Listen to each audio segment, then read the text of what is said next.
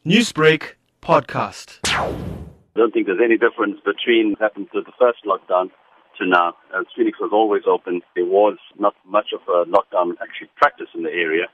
So therefore, I would say that it's difficult to really say that, wow, this, this is what has happened. Uh, apart from the schools that opened, the most of the schools opened, there's overcrowding at these schools. Driving around, we found lots of learners standing in groups, some of them with masks some of them without uh, no social distancing. And obviously, that, that, that is actually a very scary subject at this moment in time, especially seeing that our numbers are, are decreasing.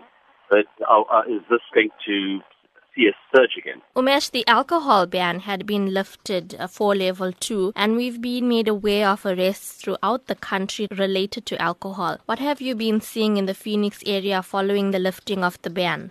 Basically, it just means that people are now getting their alcohol on the legal side. For those that could not do without it, uh, obviously paid the high price, had alcohol. But yes, with alcohol-related crimes, I'm sure we're going to find an increase, especially in taverns and pubs and so on and so forth. We're going to find an increase in, in crime. We're going to find an increase in assault as well as road accidents. Alcohol has been the most common causes of road accidents uh, in recent times. Alcohol has also been one of the contributing factors towards gender based violence, and we've seen an increase in the country in GBV. As CPF, are you receiving info of GBV cases in the Phoenix area also during level two? Basically, yes. On our crime chat groups, we often find our other groups actually posting on groups for assistance for domestic violence. I don't think that will change because people need to change their mindset. And I think uh, people also need to ask for assistance. There is assistance available rather than resorting to some form of violence. A teenager was arrested over the weekend in the Phoenix area, the first weekend of lockdown level 2. Has the lockdown deterred drug action and circulation in the area in any way? No, I don't think so. There were lots of movement around drug dens and what have you. There were a lot of,